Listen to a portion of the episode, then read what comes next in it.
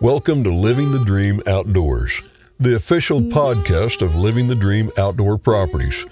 We live by the motto it's not just land, it's a lifestyle. And we live the outdoor lifestyle every day.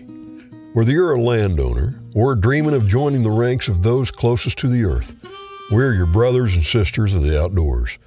We hunt, we fish, we're stewards of the land and our Living the Dream team will show you the way to enjoying the land and all the outdoor pursuits it has to offer. Here's your host, Bill Cooper.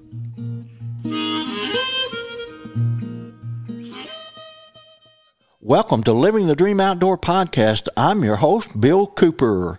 And I'm Hunter Heinman with Living the Dream Outdoor Properties, your Missouri land specialist, and I'm going to be your co host today.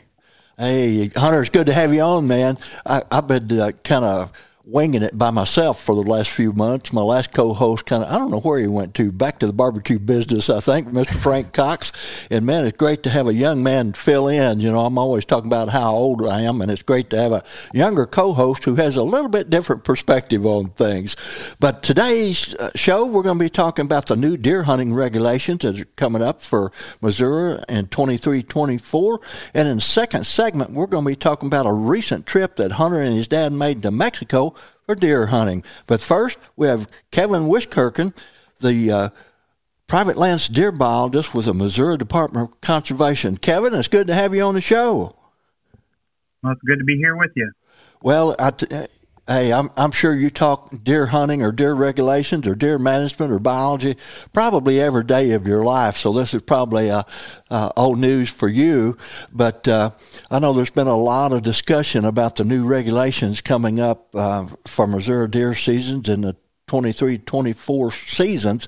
And hey, I want to get the word right from the horse's mouth. You know, I always like to talk to you biologists because you guys are so full of good information, the latest and greatest information. And Kevin, if you could just give us, uh, I know there's several portions of this deer hunting season that, and we may not get them all covered on this show, but you know you'll be more than welcome to come back at a later date.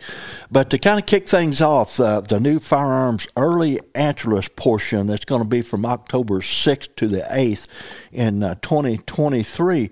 I guess first and foremost, uh, we might ask the question. Uh, uh why are we doing this? Why the changes?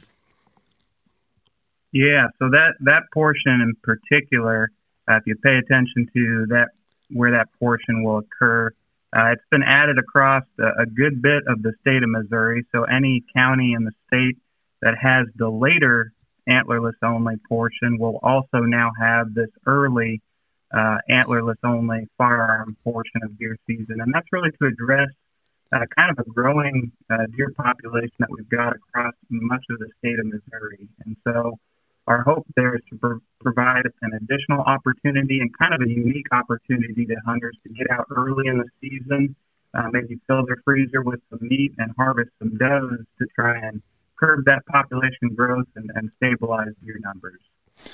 Well, that, uh, I'm always uh, in favor of additional opportunities, you know, if, if they're not going to uh, hurt the population, so to so to speak. But uh, are just regulation two re- uh, related to the CWD problem? This one in particular, that early October season, is is not not uh, specifically related to chronic wasting disease um, because there's a lot of counties outside of the CWD management zone that will also have this additional portion. Uh, so it is more related to uh, general population management across the state, like I said, addressing that growing number of deer that we've got across much of the state, and and hoping that by having hunters get out there and harvest more does, specifically, it'll it'll stabilize that population. So, so the population still is growing in most of the state. Absolutely, yeah. We've we've got a growing trend, uh, really, uh, with few exceptions. There are some parts of the state, uh, extreme northwest part of the state being one example, um, where numbers have not grown much in the in the past few years. But in most most of the state, we've got of slowly but steadily increasing deer numbers, and, and so um, you know, of course, folks have different opinions on that. Hunters tend to enjoy uh, more and more deer out there, but on the other end of things, there's there's farmers trying to grow crops, and there's uh, folks driving on highways that, that might not appreciate that. And so we kind of need to take all of that into account. And, and so we're kind of getting to that point where we'd like to stabilize things or even slightly decrease deer numbers in certain parts of the state. And so this was one way of starting to address that in, in addition to some of the other changes that we'll be seeing this deer season as well. Well, being a hunter and I both, we're sitting here looking at each other, and I know what he's thinking, just like I'm thinking as as a deer hunter. If we've got a new uh, portion, uh, new deer season coming in, does that mean we're going to get to take additional deer this year? So it, it does. So this new portion was coupled with um, an increase in the number of uh, firearm antlerless permits that you can fill in most counties. So previous to this upcoming deer season, for the last several years, the most uh, antlerless permits you could fill with a firearm in a particular county was two. Um, and so that's another change for 2023-24 season is that that's going to bump up to four in, in most counties of the state. There will still be some where the maximum number is two or one or even zero, but most of the state is going to be able to fill four firearm antlerless permits. In addition to, if you're a landowner, you can fill even more than that. So that is another another change coupled with the additional seasons. Well, I, I would think that would make a pretty big difference. But uh, I just had a question too. Um, what what is um, causing kind of that increase in the population across the state? Yeah, so so deer in general have you know really high reproductive potential. Um, so they they're a species that uh, can you know can grow pretty prolifically uh, without um, without uh, a lot of harvest or other you know sources of moisture. Um, and so um, it's just one that if you don't have enough harvest in place, if things are too restrictive or conservative, yeah, um, that population will in- increase through time. Um, and so hunting, you know, has been and continues to be our main management tool for keeping the deer population at an acceptable level. Um, there have been points in history, um, you know, not too long ago, um, when deer numbers were below uh, what a lot of folks would like to see and what the Department of Conservation was managing for. And so, in times like that, and we tend to make uh, deer season regulations uh, fairly conservative to scale back harvest and allow that population to grow through through that strong reproductive potential, like I mentioned. And then when that population builds to the point where you're ready to stabilize it or even decrease it, then you kind of ratchet, ratchet things up. Uh, you become more liberal with your deer harvest regulations, and, and that will allow hunters to do that. So um, it's kind of a, a an interesting relationship there between the, the state agency and hunters, where the state agency provides the opportunity, but really relies on hunters to do the management uh, through through the hunting. Got it. Cool. Yeah, and I'm I'm glad to see that we're going to be able to take a few more deer just because of things that were going on in my life making a move this year. I didn't get to deer hunt very much. So Kevin, my my my freezer is totally empty. I'm gonna have to eat bologna, you know, between now and the next deer season. So maybe I make yeah. up for it. So you might you might be one that'll be uh, you know itching to get out early and harvest the doe in October. Then maybe. Oh, I, I will, and I, I'm getting old enough. You know, antlers are nice, but I, I like those young tender deer. Boy, they're oh, and I got some pretty good recipes. I'm not a bad cook, so I, I can make deer. I can do wonderful yep. things with with deer. But um, moving on here before we run out of time, how about the new firearm CWD uh, portion? Explain that to us.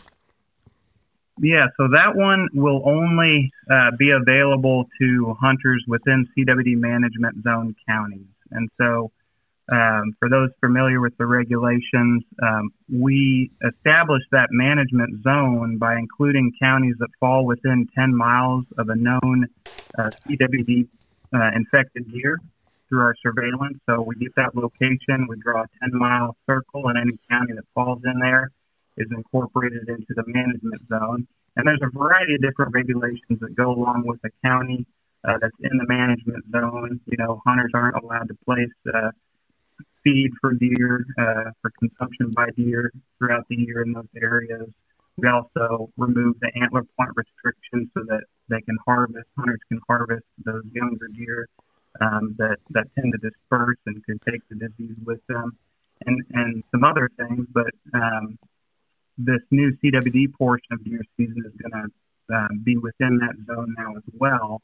Um, and it's essentially, you can think about it as an extension of the November firearm portion of deer season because it picks up the day right after that portion ends and continues on for five additional days through that next weekend, essentially giving you uh, three consecutive weekends to, to uh, hunt with a firearm. And hunters can fill, in those counties, can fill uh, any remaining permits that are yet unfilled. So if they have if they're any deer permit, they can keep hunting and, uh, you know, maybe kill a buck, um, or you can you know, fill any other unfilled permits. Um, and so that was more specifically tailored, of course, to uh, managing chronic wasting disease. Um, we know that uh, higher deer densities, at higher deer densities, the disease tends to spread a little bit more quickly. And so by keeping uh, those densities in check, not allowing those populations to keep on growing within areas where we've detected CWD, um, that will help with our long-term management of the disease. So again, this is just a, an, another opportunity to allow hunters to uh, harvest more deer in those uh, CWD management zone counties, um, but at the same time helping to uh, hopefully keep that disease at bay a bit and keep those deer densities down a little bit. Well, MDC, I think uh, from all the reading I've done and understanding that I have of the situation, Missouri has done a, a pretty fair job of uh, controlling CWD. Is is that the case? I think so. I think uh, we're doing a, a pretty good job of doing what we can. Uh, certainly taking a, an aggressive management approach when you uh, compare what Missouri is doing to a lot of other states. Um, doing a lot to, you know, do surveillance to understand where the disease is, because of course you, you can't manage a disease if you don't know where it exists. And so we do a good job there. And then once we've found the disease, um, we really work hard to partner with landowners in those areas to to do some management to keep it from uh, becoming really common on the landscape and, and to keep it from spreading to new areas. So it's, it's definitely a, uh, another example of the relationship between the Department of Conservation, but also hunters and landowners um, working in cooperation to try and limit its impacts and manage the disease. Well, we know with most of the land being in in Missouri being in uh, private hands, it uh, uh, definitely got to have the cooperation of the landowners, and I think MDC has a tremendous history of cooperating with those landowners and, and vice versa. But while we're talking about landowners, there's been a change too in the resident landowner farm antlerless permit numbers. What's the situation there?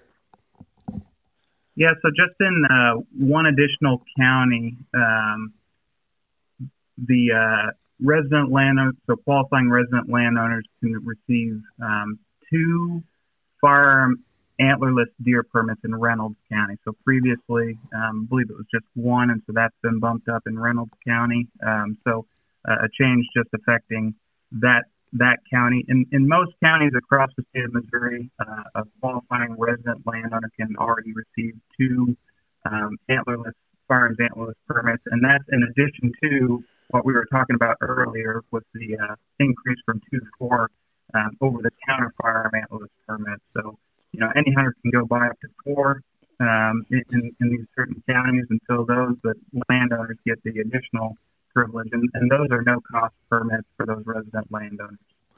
Well, boy, I, I don't see how anybody can complain about the upcoming 23 24 deer season. It sounds like MDC is standing on top of the situation. I know that you guys have a, lots of field biologists are constantly working on these issues, and uh, it just kind of flabbergasts me that how you can gather data and make season changes, and it all seems to work. We what what was the total harvest of deer again for this last last year? Yeah, it was almost exactly at 300,000. We That's just, a uh, lot of animals. 100 or, yeah, 100 or so, a couple hundred deer short of 300,000. So that was one of the one of the top harvest years we've had uh, since we've been, you know, reporting deer harvest going back many, many decades. So it's definitely a high harvest year and a lot of happy hunters. Well, and I didn't even pitch in with that number. It, it should have been a couple more, you know. but I'm You a, and, you and me both. yeah. Well, I, I'm gonna take care of that this this next year. I'm gonna have all my moving situations taken care of, you know, and be ready to get back out in the field. I did actually on on a place I'm, I'm currently selling. I have food plots, and I did go out and set a couple afternoons and and literally watched deer that I could have taken both with crossbow and during rifle season, but with the pressures I had on me, you know, to to get things done, honeydew list at two different places. I just sat and watched, and there's something to be said for that too, you know. And of course, right now I'm sitting here talking to you and talking about deer meals and all that sort of thing. I'm, I'm wishing I had a taken just one deer, but at the time I just felt like I didn't have time to properly uh, take care of things, so it was a pass. But what a great time. Deer season, one of the biggest outdoor events that comes to us here in Missouri each fall. And hey, we just got another season. I'm excited about it. I'm going to make sure I got time off. Hunter, you may have to do this uh, podcast all by yourself coming deer season. Uh oh. well, Kevin, man, we want to thank you for being on the program with us. Hope you won't be a stranger because uh, there's always something to talk about when it comes to Missouri deer season. Thanks again. Folks, we'll be right back, so don't go away. Slow down and enjoy the simple things in life. Welcome to Huzzah Valley Resort, providing family fun since 1979. They offer floating, and you can choose from canoes, rafts, kayaks, and inner tubes on the beautiful, crystal clear Huzzah River. Lodging, let us be your home away from home. Choose from a variety of lodging units while still enjoying the great outdoors. With over two and a half miles of river camping on the crystal clear Huzzah, we're sure you and your family will find the perfect spot to pitch your tent or park your RV. Have fun and let us help you get the most of your stay. Check out our guided trail rides and Karen's Cafe menu. There's something for everyone at Huzzah. There's a campground store on site that has everything you need for your trip, whether you're in need of gear, grub, or something else. Chances are they've got it. And their campground has RV sites and primitive sites for all your camping needs. If you like the adventures of camping with a cozy bed at night, we have a variety of different lodging units to choose from. But Huzzah Valley, there's always something going on out there. Check them out on Facebook, or if you want to make a reservation, simply call 1 800 367 4516. Captain Brian Wilson runs one of the tightest bow fishing operations in the business. Stainwater Bow Fishing operates out of Jerome, Missouri, and the beautiful Missouri Ozarks. They cover most Ozark streams and lakes. You haven't lived until you've searched Ozark waters during the night with Stainwater Bow Fishing while looking for giant gar, carp, and buffalo.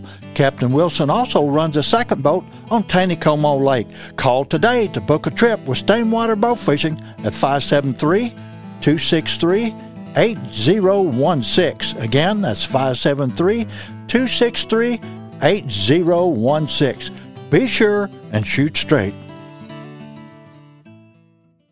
Welcome back to Living the Dream Outdoor podcast. That first segment, we had Kevin Wiskirchen, the uh, deer biologist for the Missouri Department of Conservation. Hope you picked up on that information and enjoyed it. Hey, get your calendars out, start to make plans. I'm making plans. I'm planning on killing something this year. Yeah, I think that early doe season will be uh, one that I'm going to try to partake in for sure. Oh, me, absolutely, absolutely. We'll all be wanting some deer meat coming uh, October. Of course, you can bow hunt, but sometimes right there in the early part of September, you know, it's pretty warm. Yeah. and I've passed on a lot of lot of deer. But Hunter Heineman, co-host with me today. Glad to have him on the program, and we got some new things coming up before too long. Uh, we're going to have some new segments on the show. We're going to have a regular kind of conservation notes uh, keep you a little more up to date on things that are going on in the field of conservation. Steve Stoltz is going to be giving some turkey hunting tips. Spring turkey hunting season is closing in on us fast. One of my favorite times of the year. And uh, Stoltz, of course, has made quite a name for himself over the decades in the calling circuit and quite a hunter, too. Good turkey hunter. Maybe a better deer hunter. He's one of those guys that goes after the monster bucks all Yep. the time. He's one of those guys you learn to hate, you know, because because they're so good at it. hey, Steve Stoltz is is really great. at He's a fireman out of St. Louis area, I think, and uh, he's Yeah.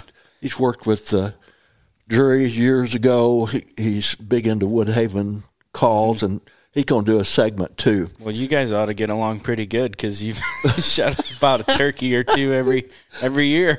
yeah, we we do. Stoltz and I go uh, way back. I've used him. Gosh, he's such a a great source of information for deer, turkey hunting, either one, and always willing. You know, so willing. And and uh, anyway, I'm going to look forward to see what he's got to say about turkey. See if I can learn anything new from him. You know, be a good one. hey, sometimes these guys don't want to give up their best secrets. You know, I may have to squeeze those out of him off air. right. well, Hunter, you you and your dad Daryl recently had a a big big adventure. You went down into Mexico to hunt uh, mule deer, and that's just been what a month or so ago. Yeah, just just right about it a month uh, that we've been back home. So. Um, it was a really good time. It was just outside of uh, Hermosillo, Mexico. Is oh. where we were hunting down in the Sonoran Desert area, so or the state of Sonora, Mexico. Well, you guys made me extremely envious because I grew up reading Jack O'Connor, and he used to hunt down in that part of the re, uh, region of Mexico. And Jack O'Connor was a huge, uh, big writer for decades for Outdoor Life magazine. I grew up I was paying for my own subscription to Outdoor Lifetime. I was seven or eight years old, and primarily because of Jack O'Connor, he was just so fascinating. He made the 270 famous, and you'd be interested. This this is a wild story, but I remember reading Jack and his wife were down in Sonora hunting mule deer, and they traveled on horseback. You know, they would have a camp and then they'd ride out horse. Those guys hunted a bit different than we do these days. I remember reading one story.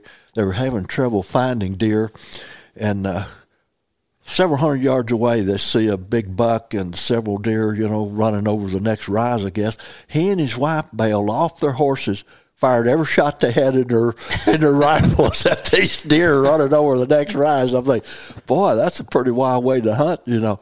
But uh, one of them hit, hit this big mule deer, I guess, in the back leg. They had quite a tracking processes back on their horses. They eventually caught up with that deer and took it. But uh, we hunt a little differently that. Most of us want to get a pretty, you know, steady, accurate yep. shot these days.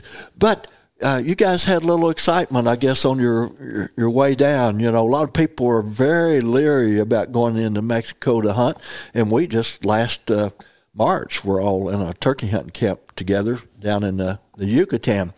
But uh, what was the most fun part of this this trip for you? There was a lot of fun parts. um, yeah, I mean, obviously going into it, you have your suspicions, I guess, and things that you hear, but um, really it wasn't a problem ever. And we actually ended up having to drive across the border, which was a new thing for me. A um, little bit of a process, but really at the end of the day, it's not wasn't that much longer than if we would have you know flew. Um, so that was that was interesting in itself going through that process. Um, we waited a little too long to go look into our plane tickets, um, and they ended up being very very pricey. Um, you know, for each of us for a one way flight there. So we ended up just driving down there and then got the flights taken back um, on the way back. So everything worked out okay. But um, one thing that I just enjoy so much about going to Mexico is just the culture down there um, of the people that live there and how they treat you um, as a guest, and then just the overall camp atmosphere and being able to hang out and, and really just kind of take in the world that's around you instead of uh, you know our fast-paced world back here in the states. You can get really caught up in the internet and the phone and social media, and um, you know they have that, but of course, but um, it just doesn't seem like they're as into it. You know, they're just focused on Certainly right not. Certainly not. And then, isn't it amazing when you cross that border and you get a few miles into Mexico? I know a lot of places I've been, I feel like I've stepped back 150 years, and I love it, man. Yeah, yeah. Uh, you know, like I say, the lifestyle slows down. I love the local people, and particularly the farmers, and it, they remind me so much of what life was like for me back in the 50s and 60s in the United States. A lot of us still on small farms, you know, we kind of looked out for each other. And, hey, man, you just didn't, didn't seem like you had all the things to worry about that we have to worry about these days. Or at least Right. I, maybe I didn't pay enough attention back then, but uh, Yep. I, I love going to Mexico. Well, what was the camp like uh, where you stayed? Um, so it was only like 45 minutes away from uh, Hermosillo, and there was a um, just like a ranch house. Um, it was just like cinder block home, um, so it was nice and cool on the inside. Um, and it was just two bedroom, one bath. It did have you know running water, um, and again they do things a little different, but they would start a fire to heat up your water and and stuff like that. But again, you got to have a, a running shower and a and a bathroom, um, and then a nice bed, and that's really all you need when you're hunting. And then you come back home from the hunt, and they got a campfire going. So um, the camp was great. It was it was a good time. The food Hey. was good too. I, I, that was my next question. Uh, talk about some of the food you had to eat. Oh man, um, I mean, it's a, a lot of different salsas, um, but they were all so good. Um, you know, and the other thing is like, uh, I had they made a lot of or put a lot of avocado with their or guacamole with their um, They do. food. It's very good. And uh, that's the one thing I noticed. I don't really eat it that much back here, but I did eat it down there. It was so fresh and good. I just thought anything that was fruit or anything like that um, was just way more fresh. And so it was good. Um, we had uh some meat dishes and stuff like that that were really good as well. Yeah. Well, I've, I've been working down in Yucatan for this is my 14th year, I guess. Uh, work for 10 cab outfitters down there, and I usually do quite well in, in camp. They have lots of chicken and pork and that sort of thing, and sometimes we have some ocellated turkey or brocket deer in the process. Oh, very good. They u- use a lot of tomato based uh, uh, foods and vegetables, and but boy always leave there and go to the coast for a week, and that's where I get in trouble. Yeah. a lot of that seafood do, doesn't set, and I usually I always spend at least one day. Uh, kind of down and out sick because I ate too much Yep. seafood, you know. Yep. But I've learned, hey, take the Pepto Bismol and all that that good stuff. But uh, boy, now I've killed brocket deer down there, but I haven't done the mule deer hunts. And of course, in this entirely different uh, environment, you've been in the jungle camp for ocellated turkey and brocket deer. I think you killed a coatimundi and the, some other Yeah. critters down there. Curassow and Yeah, that's right. you did kill. I think that was, yeah, I think that's all I got is those those three. But yep, Hey, great, great fun.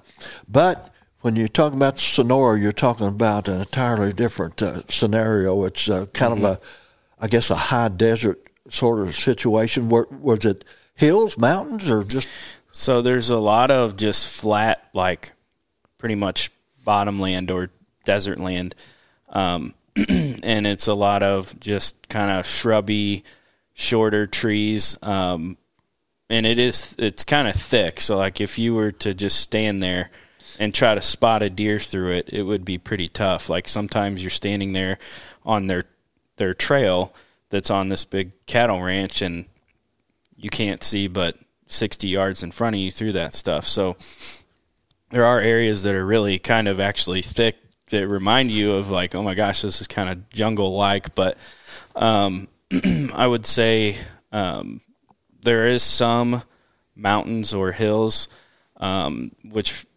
were pretty cool. You could a lot of times they would take us up there and kind of overlook an area where they had uh, what they do is they bring them into certain areas um, and they watch them with game cameras and stuff. But kind of the same thing they do in the jungle. They have uh, these watering troughs and stuff um, for the cattle, and then some of them are for the wildlife.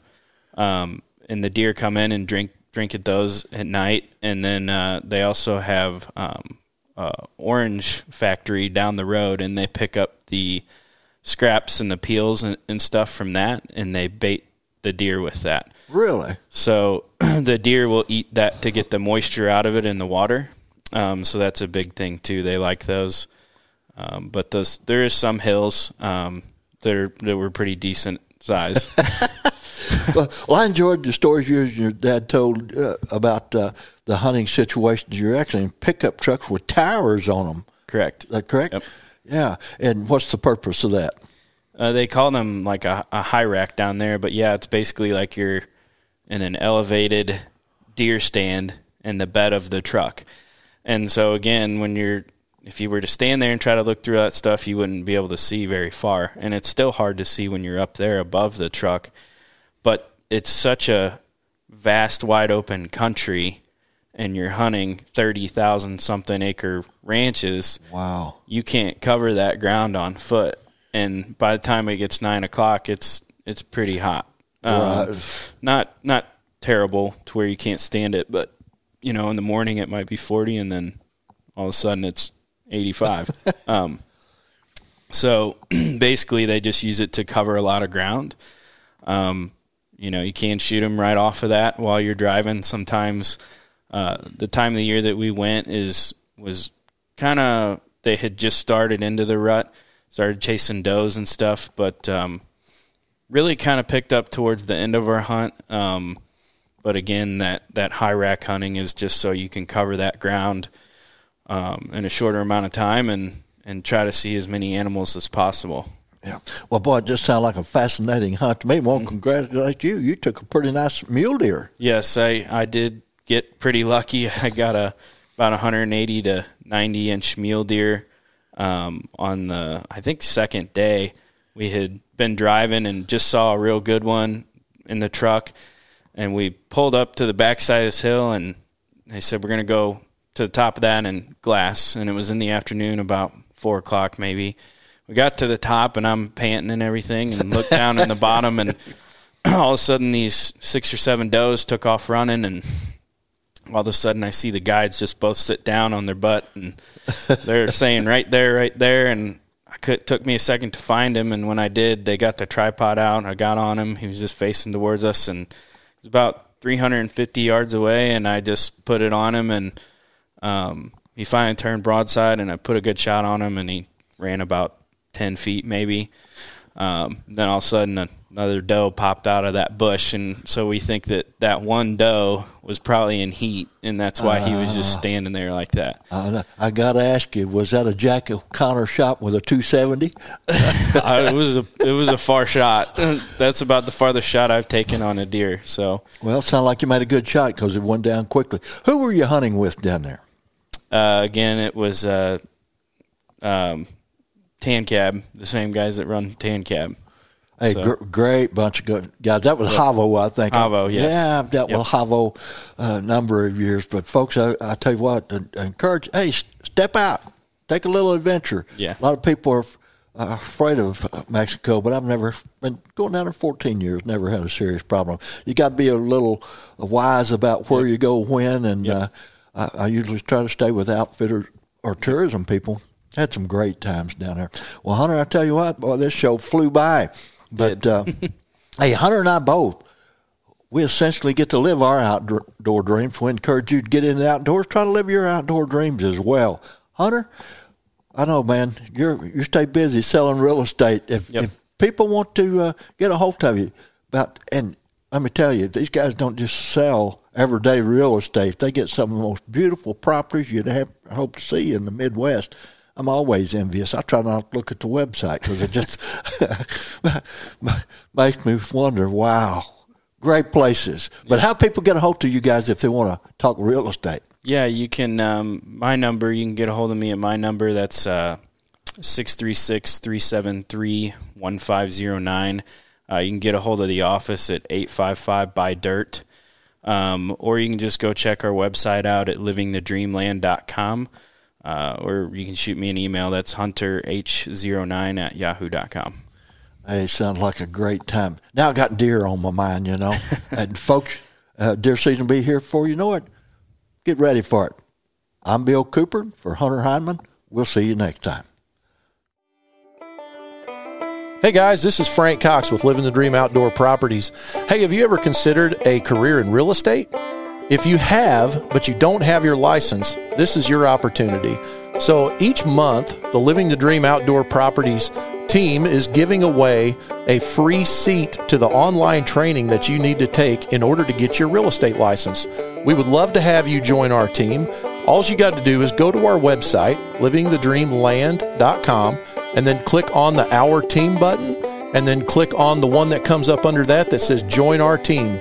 On that page, there's an application form. Just simply fill that out and get in contact with a member of our team, and I'll be giving you a call. We appreciate you and uh, good luck. The Living the Dream Outdoors podcast is brought to you by Living the Dream Outdoor Properties, the Fly Rod Journals, SmokerBuilder.com, Cowtown, USA, Westover Farms, Scenic Rivers Taxidermy, Stained Water Bow Fishing, Scenic Rivers Guide Service and Tours, Huzzah Valley Resort, Pico Lures, Devil's Backbone Outfitters, The Fallen Outdoors, Ledco Sinkers and Lure Company, Turnbow Outdoors, J&J Charters, Coffman Cove, Alaska, Big Ed's Guide Service, Bean Creek Game Calls, Misty Mountain Guide Service, ASO Guides and Outfitters with Ryan Walker, On the Hook TV, and Rich's Famous Burgers.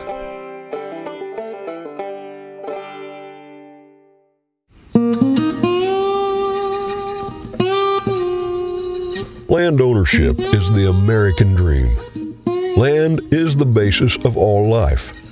Our wise use of this most precious of resources ensures the survival and growth of free institutions and our American way of life.